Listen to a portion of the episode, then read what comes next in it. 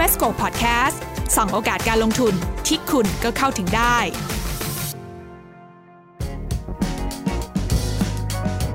เมื่อ EV เติบโตขึ้น บริษัทรถ EV จึงไม่ได้มีแค่ Tesla ที่น่าสนใจ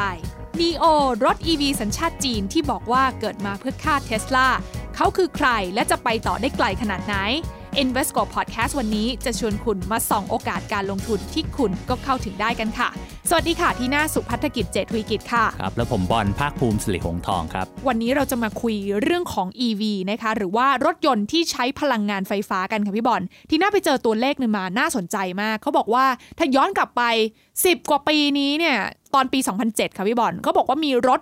ที่ใช้พลังงานไฟฟ้าแบบ เพียวๆเนี่ยแค่ประมาณร้อยคันเท่านั้นเอง ในโลกร้อยคันเอเนี่งยเหรอถูโอ้กน้อยมากนะฮะแต่พอมาปี 2017 จากร้อยคันใน 10 ปีก่อนหน้า มาเป็น 1 ล้านคันในปี 2017 ค่ะ โอ้โหโตไม่รู้กี่เท่านะ เออ มหาศาลมากจริงแต่ว่าตัวเลขมันน่าสนใจกว่านั้นอีกทีนะเพราะว่าปี 2018 เนี่ย มันเพิ่มเป็น 2 ล้านคันๆอ่าแล้วปีเนี้ยเขาคาดประมาณการไว้ว่าอย่างน้อยๆเนี่ยน่าจะแตะ 2.8 ล้านถึงเกือบโอ้โห3ล้านคัน เติบโตแบบก้าวกระโดดสุโอ้ดก้าวกระๆโดดนะคะสุดๆใช่จริงเพราะฉะนั้นก็กลายเป็นคำถามที่ว่าแสดงว่า EV เนี่ยมันไม่ใช่แค่กระแสแล้วมันคือจุดเปลี่ยนของวงการรถยนต์โลกจริงใช่ใช่เราไปดูตัวเลขก่อนแล้วกันเนาะเดี๋ยวเราจะมาวิเคราะห์กันว่าทำไมมันถึงโตได้ขนาดนี้นะอืมแต่ว่าถ้าเราดูตัวเลขนะครับปี 2018 เนี่ยยอดขายรถ EV ทั่วโลกเนี่ย2ล้านคันนะ จริง ๆ ประเทศไหนใหญ่ที่สุดรู้ไหมๆที่ไหนคะอ่า ต้องจีนสิ ไม่งั้นเราจะเอามาพูดทำไมแต่ประเทศจีนใช่ไหมอะเพราะว่า 1 ล้านคันน่ะขายในประเทศจีนนะครับ ครึ่งหนึ่งของตลาด EV โลกอะอยู่ที่จีนนะครับเออความรู้สึกตอนแรกที่พี่เจอตัวเลขพี่ตกใจมากเลย เพราะว่าพี่รู้สึกว่าเฮ้ยมันต้องอเมริกาสิ เพราะอ่าอเมริกามันเป็นอะไรว่าเป็นแหล่งกำเนิดของเทสลาใช่ไหมกลายเป็นว่าอเมริกาเป็นอันดับ3นะครับอ่าสามแสนกว่าคัน แล้วก็อันดับ 2 คือยุโรปโอ้โหเอ่อยุโรปนั่นคือรวมกันพวกแบบ BMW Benz อะไรเงี้ยที่อยู่ในในยุโรป แล้ว ที่น่าสนใจกว่านั้นก็คือว่าตัวเลขเนี่ย Market Share ใครเป็นผู้นำของโลกรู้ไหมใครคะ อันนี้ไม่ผิดคาดก็คือเท s l a นะครับอ๋อว่าปีที่แล้วเนี่ยในใน2ล้านคันเนี่ยเทสลาขายได้ประมาณสัก 10%นอ่าะครับก็ถือว่าเยอะมากแล้วนะเทสลาเพิ่งไปขายที่เมืองจีนน้อยมากนะครับอ่าโอเคปีหนึ่งเนี่ยมาจะไม่เกิน 20,000 คันเองนะครับเอ่อที่แต่ว่าที่จีนเนี่ยคนจีนใช้รถ EV จีน ใช่ไหมซึ่งมันก็มีหลายยี่ห้อมากเลยนะครับ ก็อาจจะอยากให้ทีหน้าเล่าให้ฟังนิดนึงแล้วกันว่าเฮ้ยทำไมรถ EV ในจีนมันถึงบูมขนาดเนี้ยมันมันมันถูกเหรอหรือว่ายังไงหรือว่ามันมันดีมากขนาดนั้นเลย อันเนี้ยเป็นสิ่งที่นะก็เคยสงสัยค่ะพี่บอลเพราะว่าตอนไปอยู่จีนใหม่ๆอะก็จะใช้บริการเหมือนแบบ Grab อะไรพวกนี้ใช่ไหมคะ ซึ่งเขาก็จะใช้เหมือนแบบรถบ้านมารับเรา เราก็จะสังเกตว่าเอ๊ะส่วนใหญ่มันเป็นรถ EV หมดเลยเนาะแต่ว่ามันเป็น EV ที่แบบคือสำหรับคนไทยอะเวลามองรถ EV เราจะรู้สึกว่ามันคือรถแพงอะอ่าแบบซุปเปอร์คาร์อ่า luxury ถูกต้องเออพรีเมียมอะไรอย่างเงี้ยใช่ไหมแต่ที่นู่นมันไม่ใช่มันคือรถบ้านๆเลยอ๋อที่เขาก็มี EV ใช้กัน ก็เลยได้ถามอันแรกเลยนะ คือเขาบอกว่าช่วงที่ผ่านมาเนี่ยรัฐบาลจีนสนับสนุน เพราะว่าจีนเนี่ยก็เป็นประเทศที่มลภาวะทางอากาศสูงเนาะเขาก็พยายามที่จะเอ่อปรับพฤติกรรมของคนใช้รถใช้ถนนให้มารักโลกมากขึ้น สนับสนุนการทำการสร้างการผลิตนะคะ อะไรที่ทำให้อากาศสะอาด รถยนต์ก็เป็นหนึ่งในนั้น ก็เลยมีการ subsidize นะคะ เรื่องของอาค่าซื้อรถยนต์รู้ช่วงแรก ๆ กับพี่บอล มันหลักแสนหยวนเลยนะโอ้โหเยอะที่เป็นมากส่วนลดจากอ่ภาครัฐที่เข้ามาอุดหนุนตรงนี้นะคะ แต่ว่าหลังๆมันก็ค่อยๆ ลดทอนลงเรื่อยๆ เข้าใจว่าปัจจุบันก็ไม่ถึงแสนแล้วนะคะอืมกับอีกอันหนึ่งที่เกิดขึ้นก็คือว่ารถยนต์ EV ที่นู่นเนี่ยนอกจากจะได้ subsidy จากรัฐบาลแล้วอะยังราคาไม่แพงด้วยอืมนะคะ แล้วก็ใช้ ไม่ได้ยาก เพราะว่าถ้าบ้านเราก็จะรู้สึกว่าแล้วไปเติมแบบแบตหมดไปชาร์จที่ไหนอะไรอย่างเงี้ยที่นู่นเขาโอ้โหสถานีชาร์จนี่เพียบนะเยอะคะไหมหมายถึงว่าอารมณ์แบบเหมือนเซความถี่เหมือนเซเว่นอีเลฟเว่นบ้านเราไหมมันมีอยู่ตามแบบอพาร์ตเมนต์อ๋อหรือทุกว่าที่หอเลยพักเลยส่วนใหญ่มีหมดอ๋อออ่าโรงเรียนมหาลัยอะไรอย่างเงี้ยคือมันพร้อมมากแล้วมันมีในเรื่องของปั๊มน้ำมันที่ไป infrastructure แบบสำหรับชาร์จไหมเหมือนอารมณ์แบบ จริง ๆ แล้วเท่าที่เห็นมันจะไปอยู่ตามแบบอพาร์ตเมนต์อ๋อตามห้างมากกว่าอ่า เพราะว่ามันไม่ได้ใช้พื้นที่เยอะไงเออเออถูกแล้วปะชาร์จทีนึงก็ใช้ได้นานอ่านะถูกต้องอืมเพราะฉะนั้นแล้วเนี่ยมันไม่น่าแปลกที่เรื่องของ infrastructure ที่พร้อมนะคะ แล้วก็ราคาที่ไม่แพง ซึ่งทีน่าเข้าใจว่าส่วนหนึ่งราคาที่ไม่แพงมันก็มาจากเรื่องของต้นทุนแบตเตอรี่ รถยนต์ที่มันไม่ได้แพงเหมือนแต่ก่อนด้วยถูกไหมคะพี่บอลใช่อันนี้ก็คือเป็นเหตุผลเนี่ยถ้าเรามองวิเคราะห์ดูนะครับก็คือว่า1คือมี subsidy ใช่ไหมสองคือเรื่อง infrastructure อ่าซึ่งจีนเนี่ยเหมือนกับเขาลงทุนสนับสนุนให้มีการลงทุนจุดชาร์จเยอะมากค่ะนะครับแบบแบบหลายายล้านจุดเลยในประเทศนะครับ แล้วก็อีกส่วนหนึ่งก็คือเรื่องของเทคโนโลยีอืมซึ่งเทคโนโลยีเนี่ยมันจะแบ่งออกเป็น 2 ส่วนละกัน คือจิมก็คือเรื่องแบตเตอรี่นั่นแหละ แต่ว่าแบตเตอรี่เนี่ยถ้าสมัยก่อนเนี่ยใครจำได้นะครับ รถ EV ลุกแรกๆเนี่ยมันจะวิ่งได้สั้นมากเลยเนาะอ่าชาร์จทีนึงอาจจะวิ่งได้แบบร้อยกิโลแล้ววิ่งจริงก็อาจจะไม่ถึงร้อยกิโลด้วยซ้ำนะครับ แต่ว่าหลังๆเนี่ยก็คือ 300 กิโลเนี่ยคือเป็นเบสเลย บางอันเนี่ยแบบ 400 500 กิโลได้นะครับ จริง ๆ มันก็เกิดจากการที่ว่าเขาเรียกว่า density ของแบตเตอรี่ในการที่จะอัดเข้ามาให้มันแบบเซลล์มันแน่นขึ้นแน่นขึ้นแน่นขึ้น แล้วมันก็จุมากขึ้น มันก็เลยเดินทางได้ไกลขึ้น ก็เริ่ม practical สำหรับการใช้งานในชีวิตประจำวันนะอ่าครับแล้วอีกอย่างหนึ่งคือเรื่องของราคาแบตเตอรี่ค่ะครับถ้าเราไปดูราคาแบตเตอรี่พวกลิเธียมไอออนซึ่งเป็นแบบเอ่อวัดแบตเตอรี่หลักของในการทำรถ EV นะครับ ถ้าย้อนกลับไปตอนนั้นนะครับ ก็คือ 1 แบตเตอรี่ 1 กิกะวัตต์อาวเนี่ย ก็คือมูลค่าราคาประมาณพันเหรียญอืมนะครับ แต่ว่าตอนนี้มันเหลือแค่ 200 กว่าเหรียญเองอ่านนะครับ แล้วก็แนวโน้มเนี่ยมันก็อาจจะลงไปต่ำกว่านี้อีกนะครับเขาคิดว่าเออจริงๆปีนี้ร้อยกว่าเหรียญแล้วด้วยนะแล้วก็อาจจะลงต่ำกว่านี้อีก เหตุผลที่มันเกิดขึ้นคืออะไรรู้ไหมครับทีน่าคืออะไรคะเพราะว่า ถ้าเรามองดูนะคนที่เป็นผู้ผลิตแบตเตอรี่นะครับเมืองไทยก็มีใช่ไหม EA อยากจะผลิตแบตเตอรี่ เพราะว่ามันกำไรดีค่ะมันเป็นแนวอนาคตของโลกอืมผู้ผลิตเจ้าใหญ่ที่สุดของโลกนะ5รายนะครับกำลังจะเพิ่มการผลิต เพิ่มขึ้นเกือบ3-5เท่า โอ้โห ภายในระยะเวลาอีก 3 ปี แสดงว่ามันมีความต้องการใช้มหาศาลใช่เกิดคือขึ้นทุกคนแบบมองไปเผื่อแล้วล่ะ พอมันทำอย่างนี้มันกลายเป็น commodity แล้วอืมแบตเตอรี่เริ่มกลายเป็น commodityราคามันก็จะถูกลงถูกลงถูกลงถูกลงค่ะพอมันเป็นแบบเนี้ยมันก็จะยิ่งทำให้รถ EV ถูกลงเรื่อยโอ้ไม่น่าล่ะนะคะ เราถึงเห็นเรื่องของการเติบโตของยอดขายรถ EV ที่มันเติบโตแบบ ก้าวกระโดดแบบนี้ในช่วงหลังๆที่ผ่านมานะคะ โดยเฉพาะอย่างยิ่งในตลาดจีนอย่างที่พี่บอลบอกไปว่า ล้านหนึ่งในเกือบเกือบๆสามล้านคันเนี่ยหนึ่งในสามของตลาด EV อยู่ที่จีนๆใช่แต่จริงๆมันที่น่าสนใจคือว่าเราไปดูในตลาดจีนว่าจริง ๆ 1 ล้านคันเนี่ยใครเป็นผู้ชนะอ่าเออเดี๋ยวเราไปติดตามกัน ใช่ค่ะ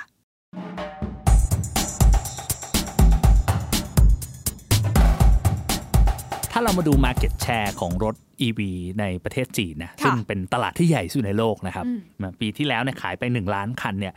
เจ้าตลาดก็คือจริงๆแหมเป็นหุ้นของ Warren Buffett นี่เองนะครับอ่าอ่า BYD อ่านะครับที่เติบโตมาจากการเป็นผู้ผลิตแบตเตอรี่ค่ะแล้วก็กลายเป็นขายรถอืมนะมันจะอารมณ์เหมือนมันจะแบบ เป็น fighter ใช่ไหมราคาจะถูกนิดนึง ใช่ อารมณ์ไหนที่หน้า BYD เนี่ยถ้านึกเหรอ ก็เหมือนโตโยต้าบ้านเราอย่างนี้ได้ไหมอ่าเปรียบเทียบกันให้เห็นภาพแบบมันแบบในรถแท็กรถแท็กซี่อารมณ์นั้นใช่ไหมประมาณนั้นอ่าซึ่งไม่แปลกเลยที่มันกลายเป็น Market Share เบอร์หนึ่งเพราะส่วนใหญ่ รถที่ทีน่าเห็นวิ่งบนท้องถนนที่บอกแล้วว่ามันเป็นรถบ้านๆเนี่ย ก็คือ BYD เนี่ยแหละราคาเฉลี่ยแบบ4ี่แสนก็5้าแสนก็ซื้อได้แล้วนะคะ แล้วความเก๋ของ BYD คืออะไรรู้ไหมคะพี่บอลอย่างแบบโตโยต้าบ้านเราเวลาเขาเรียกชื่อรุ่นเขาจะเรียก Vios Altis อะไรอย่างงี้ใช่ปะรุ่นของ BYD เนี่ยมันเป็นชื่อราชวงศ์จีนอ๋อเช่น ชิงถังอะไรประมาณเนี้ยเออแต่เป็นภาษาจีนรุ่นกลาขางยดีคือรุ่นหยวน เออ น่าจะ น่าจะ ไม่แน่ใจเออจำไม่ได้เหมือนกัน แต่ว่าเออเนี่ย ประมาณเนี้ยเออคือมันก็จะมีแปลกดีกิมมิคฮะของมันเออนะ แต่ว่า BYD ก็คือเป็นรถตลาดที่ขายง่าย อ่า ซื้อง่ายขายคล่องอะไรประมาณเนี้ยนะคะ ก็จะทำให้สามารถแย่งแชร์ได้พอสมควรเลย BYD เนี่ยจริงมี product เยอะที่สุดในตลาดนะ ตัวที่ติด top 20 เนี่ยมี4 5รุ่นเลยอ่านะครับแล้วก็รวมๆกันเนี่ยมี market share ประมาณ 20%ค่ะนะครับรองมาก็เป็นสัญชาติจีนเหมือนกันก็คือ SAIC แล้วก็ BAIC อืม ซึ่งก็เป็น Beijing กับ Shanghai Auto ใช่ไหมใช่ก็ซึ่งก็เป็นบริษัทที่มีหลายแบรนด์อยู่ในเนี้ย อ่าก็ประมาณสัก 7-8%เออนะครับ ก็ถือว่าเป็น top 3เนี่ย top 3รวมกันก็ประมาณสัก 35%ละของตลาดอืมแต่ว่าอย่างที่บอกว่าตัวเลขการเติบโตของตลาด EV เนี่ยมันเยอะมากนะคะ เพราะฉะนั้นแล้วมันไม่ใช่แค่บริษัทใหญ่ๆ ที่ลงมาเล่นกัน พวกสตาร์ทอัพรายเล็กๆ ที่เขาบอกว่าเฮ้ยเขาคิดว่าเขามีเทคโนโลยีเด็ดๆนะคะ แล้วก็อยากเข้ามาร่วมแข่งขัน อยากจะกลายเป็นเทสลาเบอร์ต่อไปด้วยเนี่ยก็เข้ามาอยู่ใน industry นี้เยอะเหมือนกันค่ะพี่บอลจากบลูมเบิร์กที่เขาเก็บตัวเลขมาเนี่ยมีคนจดทะเบียน จัดตั้งธุรกิจผลิตรถยนต์ EV ในจีนเนี่ย 486 บริษัท อันนี้ที่เป็นสตาร์ทอัพนะ 400 กว่าเลยเยอะมากเลยใช่เนาะแล้วประเด็นก็คือมันยังมีบริษัทที่ก่อนหน้าเนี้ยเป็นบริษัททำเครื่องใช้ไฟฟ้าอ่าแล้วมาทำรถ EV เออก็มีอีกเหมือนกันอะไรอย่างเงี้ย แล้วก็มีการแบบโอ้โห ควบรวมกิจการ มีแบรนด์ยุโรปมาร่วมด้วย เยอะแยะเต็มไปหมด การแข่งขันตลาดนี้เรียกว่าดุเดือดมากนะคะ แต่มีแบรนด์หนึ่งค่ะ พี่บอลที่เขาโดดเด่นขึ้นมา เพราะว่า founder เขาลุกขึ้นมาประกาศกร้าวเลยค่ะว่าเขาเนี่ยแหละ คือหนึ่งในตองอูที่เกิดมาเพื่อฆ่าเทสลากล้ามากอ่าผู้ชายคนนี้ชื่อว่าวิลเลียมลีนะคะ เป็น founder ของรถยนต์ยี่ห้อ NEO บริษัทที่เขาตั้งชื่อขึ้นมาเนี่ยจริง ๆ แล้วไม่ได้ชื่อ NIO นะ แต่ว่าบริษัทจริง ๆ เขาชื่อเว่ยหลาน เว่ยหลานเนี่ยภาษาจีนแปลว่า blue sky ค่ะโอ้ฟ้าสดใสสดใสประมาณอ่านั้นก็คือบ่งบอกว่าแบบ โอ้โห มันเติบโตได้อย่างสดใสแล้วก็เป็น พลังงานบริสุทธิ์ด้วย แต่ไม่ใช่ EA นะเอออะไรแบบเนี้ยซึ่งคำกล้าวที่เขาบอกว่าเขาเกิดมาเพื่อฆ่าเทสลาเนี่ยสามารถทำให้ทุกคนหันมามองว่าเขาคือใคร แต่ที่มันน่าสนใจรู้ไหมทีน่าอืมเขาบอกว่าเขาจะเกิดมาเพื่อฆ่าเทสลานะอ่าแต่ถ้าเราไปดูกลยุทธ์ของวิลเลียมลีเนี่ยคือก๊อปเทสลามา ทั้งดุ้นเลยเออถูกต้องนะถูกต้องครับใครไปดูรถของ NIO นะมันเหมือนเฮ้ยมันเทสลาหรือเปล่าคล้ายๆหน้าตาคล้ายๆกันนะครับแต่ประเด็นก็คือว่ามันไม่ได้คล้ายอย่างเดียว มันมีส่วนที่เขา add on เข้าไปด้วยนะพี่บอลดีกว่าคือดีกว่าเทสลาอีกเหรอหรือว่าเอ้ยมันมีหลายมิติอ่ามาก แอบขายของนิดนึงได้ไหมเดี๋ยวทีน่าจะมีทำคลิปมาโชว์กันนะคะ ว่าในรถเป็นยังไง แต่เล่าให้ฟังก่อนในวันนี้นะ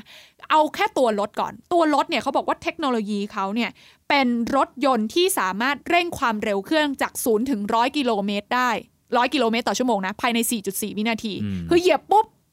เหาะเลยพุ่งมากเลยอ่าเออเหาะเลยประมาณนั้นนะคะ แล้วก็อันที่สองเนี่ยหลักๆเลยที่เขาแตกต่างก็คือเขามีตัว AI อยู่ในรถอืม AI คือผู้ช่วยคนขับรถเราเนี่ยนะคะ ชื่อน้องโหนมีโหนมีเนี่ยจะช่วยเราทำอะไรได้บ้าง ช่วยเราหาร้านกาแฟ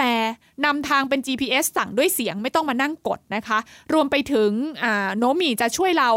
ถอยรถ อ่าอ่ามันจะมีระบบหลายอย่างมากที่ทำได้นะคะ ช่วยเราถ่ายรูป เปิดเพลงอะไร basic ทุกอย่างที่ smart speaker ปกติทำได้ มันจะทำได้เหมือนกันอยู่ในรถ แล้วก็เพิ่มฟังก์ชันที่เกี่ยวกับรถขึ้นมาด้วยนะคะอืมและที่สำคัญเนี่ยเข้าไปนั่งลองใช้ค่ะ เบาะนวดนะจ๊ะพี่บอลคะอ๋อเหรออ่านวดเบาะนวดไฟไม่ธรฟ้ารมดาโดยสั่งการให้ NOMI เป็นคนบอกด้วยว่านวดให้หน่อยอ่าตัวไหนจะนวดคนขับหรือว่าคนนั่งมันสบายไปไหมเนี่ยขับเออขับไปหลับได้นะเพราะฉะนั้นนี่คือฟีเจอร์ที่เพิ่มเข้ามาที่อืมจีนเขามีความโดดเด่น จริงๆจริง ๆ มันก็น่าสนใจนะ เพราะว่ามันเหมือน customize สู่ตลาดจีนสำหรับตลาดจีนโดยเฉพาะนะครับอืมแต่ว่าที่พี่บอกว่ามันเหมือนเทสลาคือยังไงรู้ไหมทีน่าอ่าคือ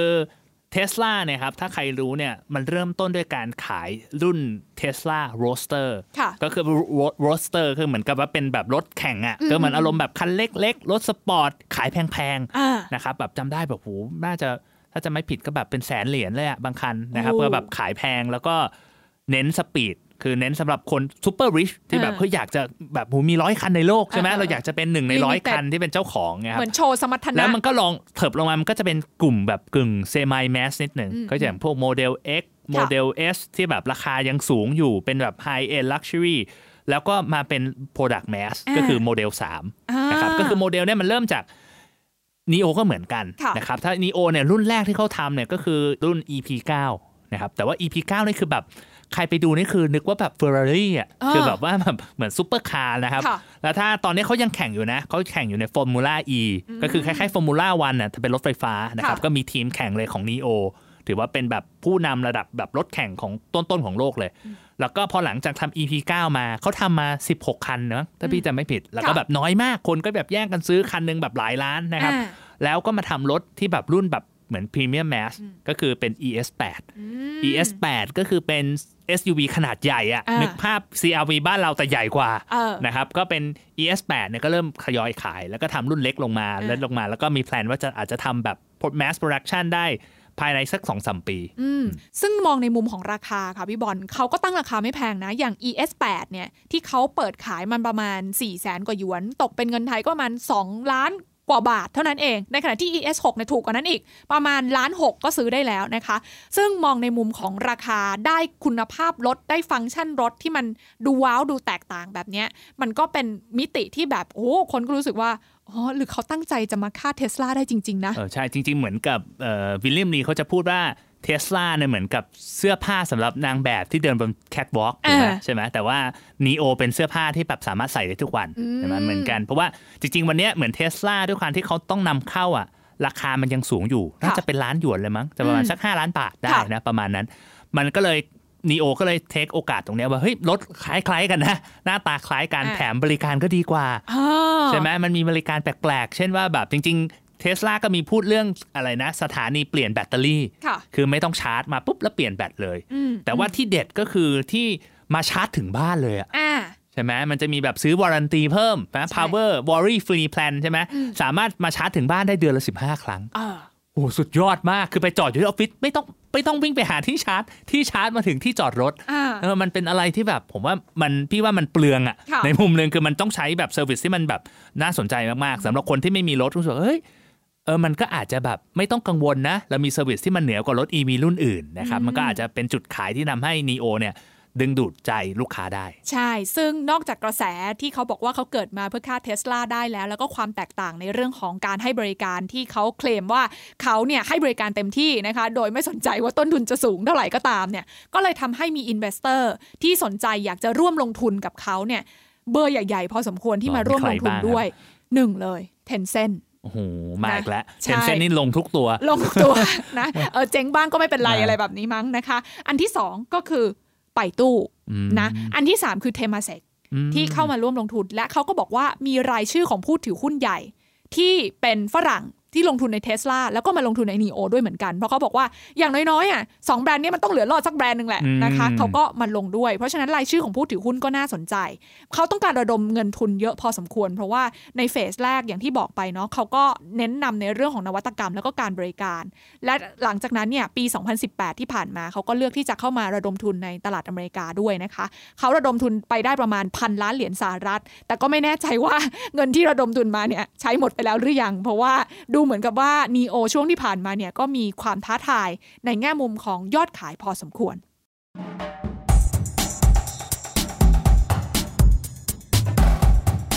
งั้นเรามาคุยกันเรื่องตัวเลขกันดีกว่านะว่าที่ทีน่าทิ้งท้ายไว้ก่อนหน้านี้ว่า สุดท้ายเนี่ยมันจะยอดขายมันจะไปได้ไหมแล้วมันจะกำไรหรือเปล่านะครับคือถ้าเรามาดูตัวเลขเอาแบบเอาในเมืองจีนเลยนะ ยอดขายนะครับ ถ้าเราดูเนี่ย นีโอเนี่ยเริ่มผลิตแล้วขายได้จริงจังเนี่ยประมาณสักไตรมาส3 ปีที่แล้วนะครับก็ขายได้ประมาณสัก 3,000 คันอ่าปลายปีที่แล้วเนี่ยขายได้ 8,000 คันอืมแล้วก็ต้นปีเนี่ยเหลือ 4,000 คันค่ะนะครับซึ่งไตรมาสที่1เอ่อตกงบไตรมาสที่ 2 ยังไม่ออกนะครับทำไมมันถึงไตรมาสหนึ่งมันถึงลดลงเนาะเพราะว่าเหมือนปลายปลายปีที่แล้วเนี่ยเรื่อง subsidy มันจะหมดใช่ไหมคนก็แห่กันไปซื้อเพราะว่าจะเอา subsidy ของรถ EV ค่ะ ยอดขายรถ 4,000 คันต่อไตรมาสเนี่ยแทบจะไม่ติด top 20 เลยอะอืมทีหน้ามันยังน้อยมาก ๆ เลยเออเออนะครับ เพราะว่าถ้าดู top 20เนี่ยเฮ้ย NIO หายไปไหน พี่ค่ะหาดูว่ามันควรจะติดนะอะไรเงี้ยอ่าอ่าอ่ามันยังไม่พิสูจน์ในเรื่องของยอดขายค่ะนะครับเพราะว่าจริง ๆ วันนี้มันก็อาจจะมีทางเลือกเนาะแล้วก็ไม่แน่ใจว่าคนจีนที่มีตังค์จะซื้อ NIO เขาอาจจะอยากซื้อเทสลาไปเลยหรือเปล่า เพราะว่าจริงเรื่องของคุณภาพหรือว่าชื่อเสียงเนี่ยยังไงเทสลาก็ก็ดีกว่า NIO เยอะนะครับอืมมันก็มันก็ท้าทายเหมือนกัน นั่นคือในมุมของยอดขายใช่ส่วนในมุมของ business model เนี่ยอันนี้ก็ดูแตกต่างจากเท s l a พอสมควร ใช่ไหมใช่คะพี่ใช่บอลคครับ เพราะว่าจริงๆ Tesla เนี่ยถ้าใครตามเนี่ยจะรู้ว่า Tesla เป็นก็เรียก vertical integrated company ก็คือทำเองหมดเลยอะตั้งแต่แบตเตอรี่ประกอบเองโรงงานสร้างเอง service เองทั้งหมด แต่ว่า NIO เนี่ยเขาจะทำเฉพาะในส่วนของการขายและการ service แต่ในส่วนของการผลิตเนี่ยเขาก็จะ outsource ไปนะครับก็จะว่าจ้างบริษัทที่ทำ EV ในเมืองจีนนี่แหละแล้วก็ทำเป็นสัญญาไปว่าค่ะเฮ้ยจ้างผลิตแล้วก็จ่ายเป็นคันๆนะครับ แต่ว่าที่มันน่าสนใจก็คือว่าถ้านีโอไปจ้างคนผลิตเนี่ยอืมคนก็จะไม่ยอมผลิตให้อ่าถูกไหมเพราะว่าเฮ้ยมันจะ volume เท่าไหร่อะต้องไปทำโมทำแบบเนี้ยอืมอืมอืมนีโอเขาบอกว่าเอางี้บริษัทซัพพลายเออร์เจ้าหนึ่งอย่าง GAC JAC เงี้ยก็บอกว่า เดี๋ยว 3 ปีแรกเนี่ยขาดทุนเท่าไหร่ ฉัน absorb ให้เอง โอ้โอ้โหป๋าป๋ามามากกแต่ตอนนี้ก็เลยเหนื่อยเลยเออเพราะว่าโรงงานมันเปิดแล้วแล้วมันขาดทุนเยอะ เพราะว่าอ่ายยอดขายมันไม่ได้ตามเป้านะครับ ก็อย่างที่บอกว่าที่มันมีตอนนี้มี ES 8ที่ขายอยู่ แล้วก็ตอนนี้ก็จะมาทำ ES อืม6ซึ่งเหมือนแบบเป็นถูกลงมาหน่อยหนึงค่ะก็จะขาย ซึ่งเริ่มขายแล้วประมาณเดือน 5 แต่ยอดขายก็ยังไม่ได้ตามเป้านะครับอืมอืมเปรียบเทียบกันแล้วกันจะได้เห็นภาพนิดนึงนะ อย่างไตรมาสหนึ่งปีเนี้ยที่นีโอขายได้4,000คันเนี่ย เทสลาเนี่ยขายได้ประมาณ63,000 คันอื้อหือ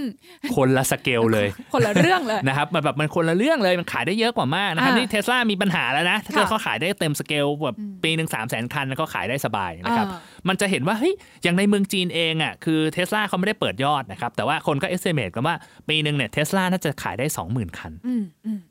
20,000 คันนี่คือราคาที่ต้องจ่ายภาษีนำเข้านะค่ะแต่ว่า ใครตามเนี่ยอีลอนมัสก์ประกาศแล้วจะไปใช่สร้าง Gigafactory ในเมืองจีน ใช่ อยู่ที่เซี่ยงไฮ้เนี่ยแหละ โอ้โห คือถ้าสร้างเสร็จแปลว่าต้นทุนไม่มีภาษีนำเข้าถูกต้นทุนถูกกว่านะครับ แล้วก็เชื่อเหลือเกินว่าเทสลาเนี่ยสเกลคงไม่แพ้นีโอแน่นอนอืมแต่ว่านีโอจ้างผลิตอันนี้ค่ะทำมาเอง เพราะฉะนั้นเออสเกลได้ cost ได้คุณภาพได้เออน่ากลัวเออและเรื่องคุณภาพก็สำคัญ เพราะว่าพอไปจ้างผลิตเนาะมันก็จะยังมีรอยรั่วของการผลิตอยู่ ซึ่งสะท้อนออกมาในข่าวหลาย ๆ ประเด็นที่เกิดขึ้นกับนีโอบ้างนะคะ ก็มีเรียกรถคืนบ้าง ใช่ ไฟไหม้บ้างอ่าใช่ไหมใช่ ก็เลยกลายเป็นคือพอเป็นรถยนต์เนาะแล้วมีข่าวพวกนี้ออกมา มันก็จะกระทบกับความเชื่อมั่นของผู้บริโภคพอสมควร ซึ่งสิ่งที่เราคุยกันเนี่ยนะคะ ก็สะท้อนเข้ามาในราคาหุ้นของ NEO พอสมควรนะคะ กลายเป็นความท้าทาย ที่นักลงทุนก็รอดูอยู่ว่า NEO จะแก้ปัญหานี้อย่างไร ถ้ามองในมุมของนักลงทุนแล้วเนี่ย ตอนนี้การประเมินศักยภาพของ NEO เป็นยังไงบ้างคะพี่บอลคือจริง ๆ มันตัวนี้วิเคราะห์ยากมากเลยนะอ่าเพราะว่ามันเข้าตลาดมาตอนมันยังผลิตรถ ไม่ค่อยได้สักได้เราร้อยสองร้อยคันเองอะเพราะฉะนั้นเนี่ยมันโดยเราไม่มียอดขายเราไม่มีกำไรนะครับบางทีมันมันประเมินยากเหมือนกัน แต่ว่าถ้าเราไปดู Market Cap แล้วกันนะครับล่าสุดเนี่ยมันก็อยู่ประมาณสัก1นึ่งแสนล้านบาทนะครับเทียบกับยอดขายในไตรมาสหนึ่งเนี่ยมันก็ประมาณสัก รอ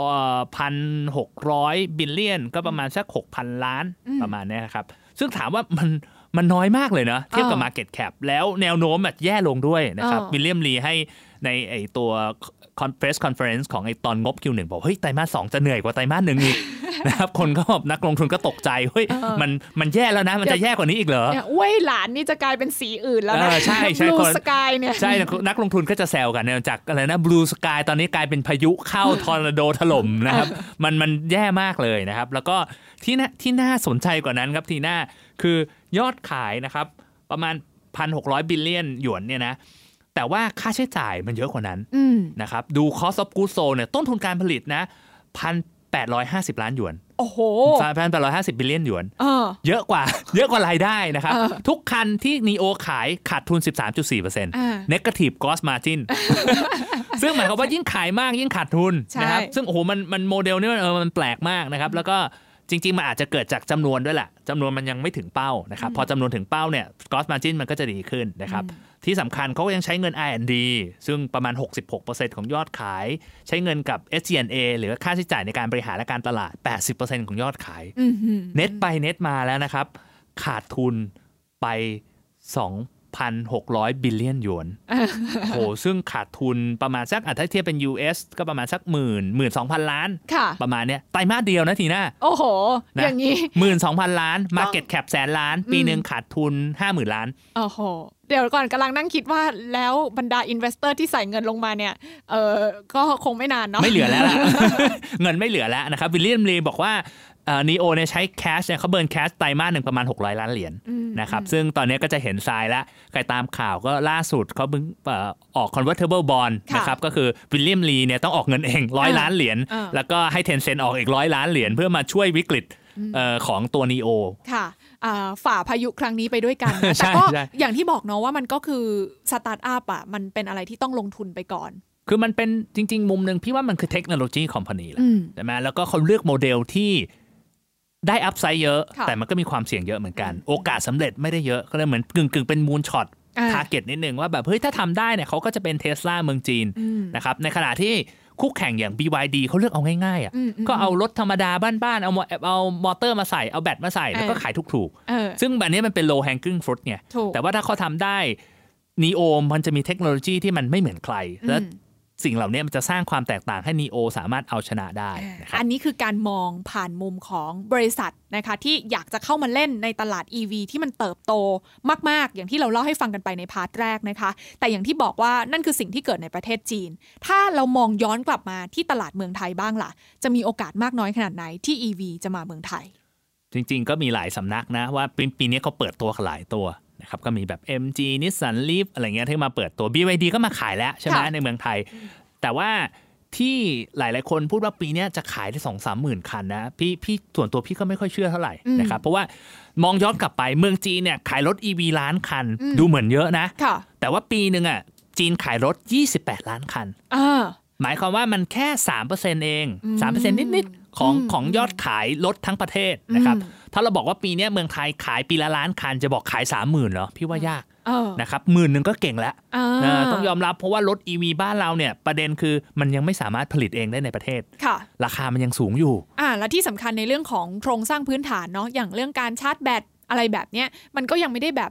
เยอะขนาดที่จะใช่สะดวกสบายใช่แล้วสำก็หรับไม่มีผู้ใช้ไม่มี sub sidy ด้วยใช่ไหมอ่ามัมันก็ไม่ได้มีการสนับสนุนจริง ๆ เรื่องนี้มันก็น่าคิดนะอืมบ้านเราช้ามากเลยนะ EV คือ ถ้ามีใครอยู่ในรัฐบาลก็ฝากบอกหน่อยนะ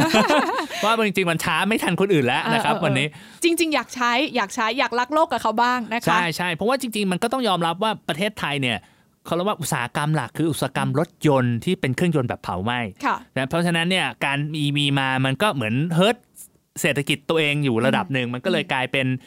มันเลยไม่เกิดสักทีหนึ่งค่ะนะครับแต่ที่น่าแอบเชื่อค่ะพี่บอลว่าเราไม่สามารถต้านทานกระแสรถ EV ได้นะสุดท้ายมันก็ต้องมาบ้านเรา จะช้าจะเร็วเท่านั้นเอง เพราะว่าจริง ๆ แล้วเนี่ยถ้ามองในมุมของผู้นำรถยนต์ในบ้านเราเนี่ยอย่างโตโยต้าฮอนด้าเขาก็มีการเตรียมความพร้อมในการที่จะ เอารถ EV เข้ามาแล้วเหมือนกัน แต่แค่ว่ามันจะมาในมิติไหนเป็นลูกครึ่งยังไง หรือว่าจะมีผู้เล่นรายใหม่อย่างจีน BYD เข้ามารอบนี้จริง ๆเขาเข้ามาในส่วนที่มันเป็นรถแท็กซี่ก่อนเนาะแต่ว่าถ้าเขาเข้ามาในลักษณะที่เป็นรถสำหรับชาวบ้านทั่วไปด้วยเนี่ยอันนี้มันก็น่าจะเป็นอีกหนึ่งตัวเลือกได้ไม่ยากเหมือนกัน ใช่ใช่ก็น่าสนใจนะครับแต่ว่าจริงมันก็พูดยากนะมันเหมือนกับ คนทำค้าปลีกแล้วจะไปขายของออนไลน์อย่างเงี้ยอ่ามัมันก็ฆ่าตัวเองอะสุดท้ายแล้วเขาก็จะออกมาแบบกักกักๆอะพอพี่เห็นแล้วโตโยต้าออกมาแบบกักกักๆเออเออแล้วแบบดูแล้วมันก็จะเกิดยากนิดหนึ่งแต่ถามว่าที่น่ากลัวกว่าคือ ecosystem ของอุตสาหกรรมรถยนต์ในประเทศไทยอืมซึ่งมีเยอะมากเลยนะเออถูกในตลาดหลักทรัพย์บ้านเราเนี่ยมีหุ้นที่เกี่ยวกับอุตสาหกรรมรถยนต์เยอะมาก auto นะครับ part ทั้งหลายโอ้โหใช่ไหม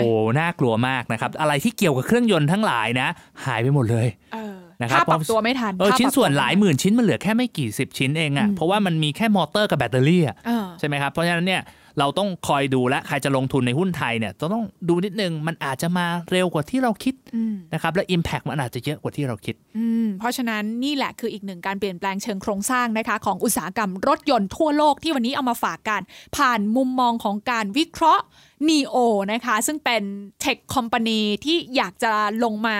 ใช้เรื่องของการผลิตรถยนต์ไฟฟ้าเป็นตัวชูโรงในการที่จะไปถึงฝั่งฝันที่บอกว่าเขาเกิดมาเพื่อฆ่าเทสลานั่นเอง แต่ว่าณวันนี้เขาจะฆ่าได้หรือไม่ในอนาคตจะเป็นอย่างไร มันยังเป็นเกมยาวที่ต้องให้กำลังใจเขากันต่อไปไม่ค่ะรู้เขาจะอยู่ถึงวันนั้นหรือเปล่า ก็ลองไปศึกษากันดู เพราะว่าเขาก็ยังลิสต์อยู่นะคะอ๋อใช่ใช่ที่ตลาดอเมริกานั่นเองเอามาเป็นกรณีศึกษานะคะของการปรับตัวของของอะไรใหม่ ๆ ที่จะเข้ามาเป็นนวัตกรรมในเรื่องของอุตสาหกรรม EV ละกันเนาะอะนี่แหละคือ Invesco Podcast ในวันนี้นะคะที่ชวนทุกคนมาส่องโอกาสการลงทุนในกลุ่ม Electronic Vehicle หรือว่ารถยนต์ที่ใช้พลังงานไฟฟ้าผ่านตัว NEO กันนั่นเองค่ะ ถ้าใครฟังแล้วรู้สึกชอบก็อย่าลืมแชร์กันนะครับนะใครอยากจะซื้อรถ EV เออแล้วแบบสนใจนะก็ช่วยแชร์ให้เพื่อนฟังนิดนึงนะอ่าเราก็จะได้มาได้ค่ะแบ่งกันแล้วก็ discuss กันได้ใน Facebook ของเรา Investscope ใช่ค่ะ search ได้เลยนะคะ Investscope นะคะแล้วก็สามารถติดตามกันได้เป็นประจำทุกสัปดาห์แบบนี้นะคะ ทุกวันพฤหัสเราจะวางเรื่องราวดีๆ ให้ทุกคนเนี่ยมาร่วมกันส่องโอกาสการลงทุนไปพร้อม ๆ กันวันนี้ทีน่าและพี่บอลลาทุกท่านไปก่อน สวัสดีค่ะ สวัสดีครับ Investco Podcast ส่องโอกาสการลงทุนที่คุณก็เข้าถึงได้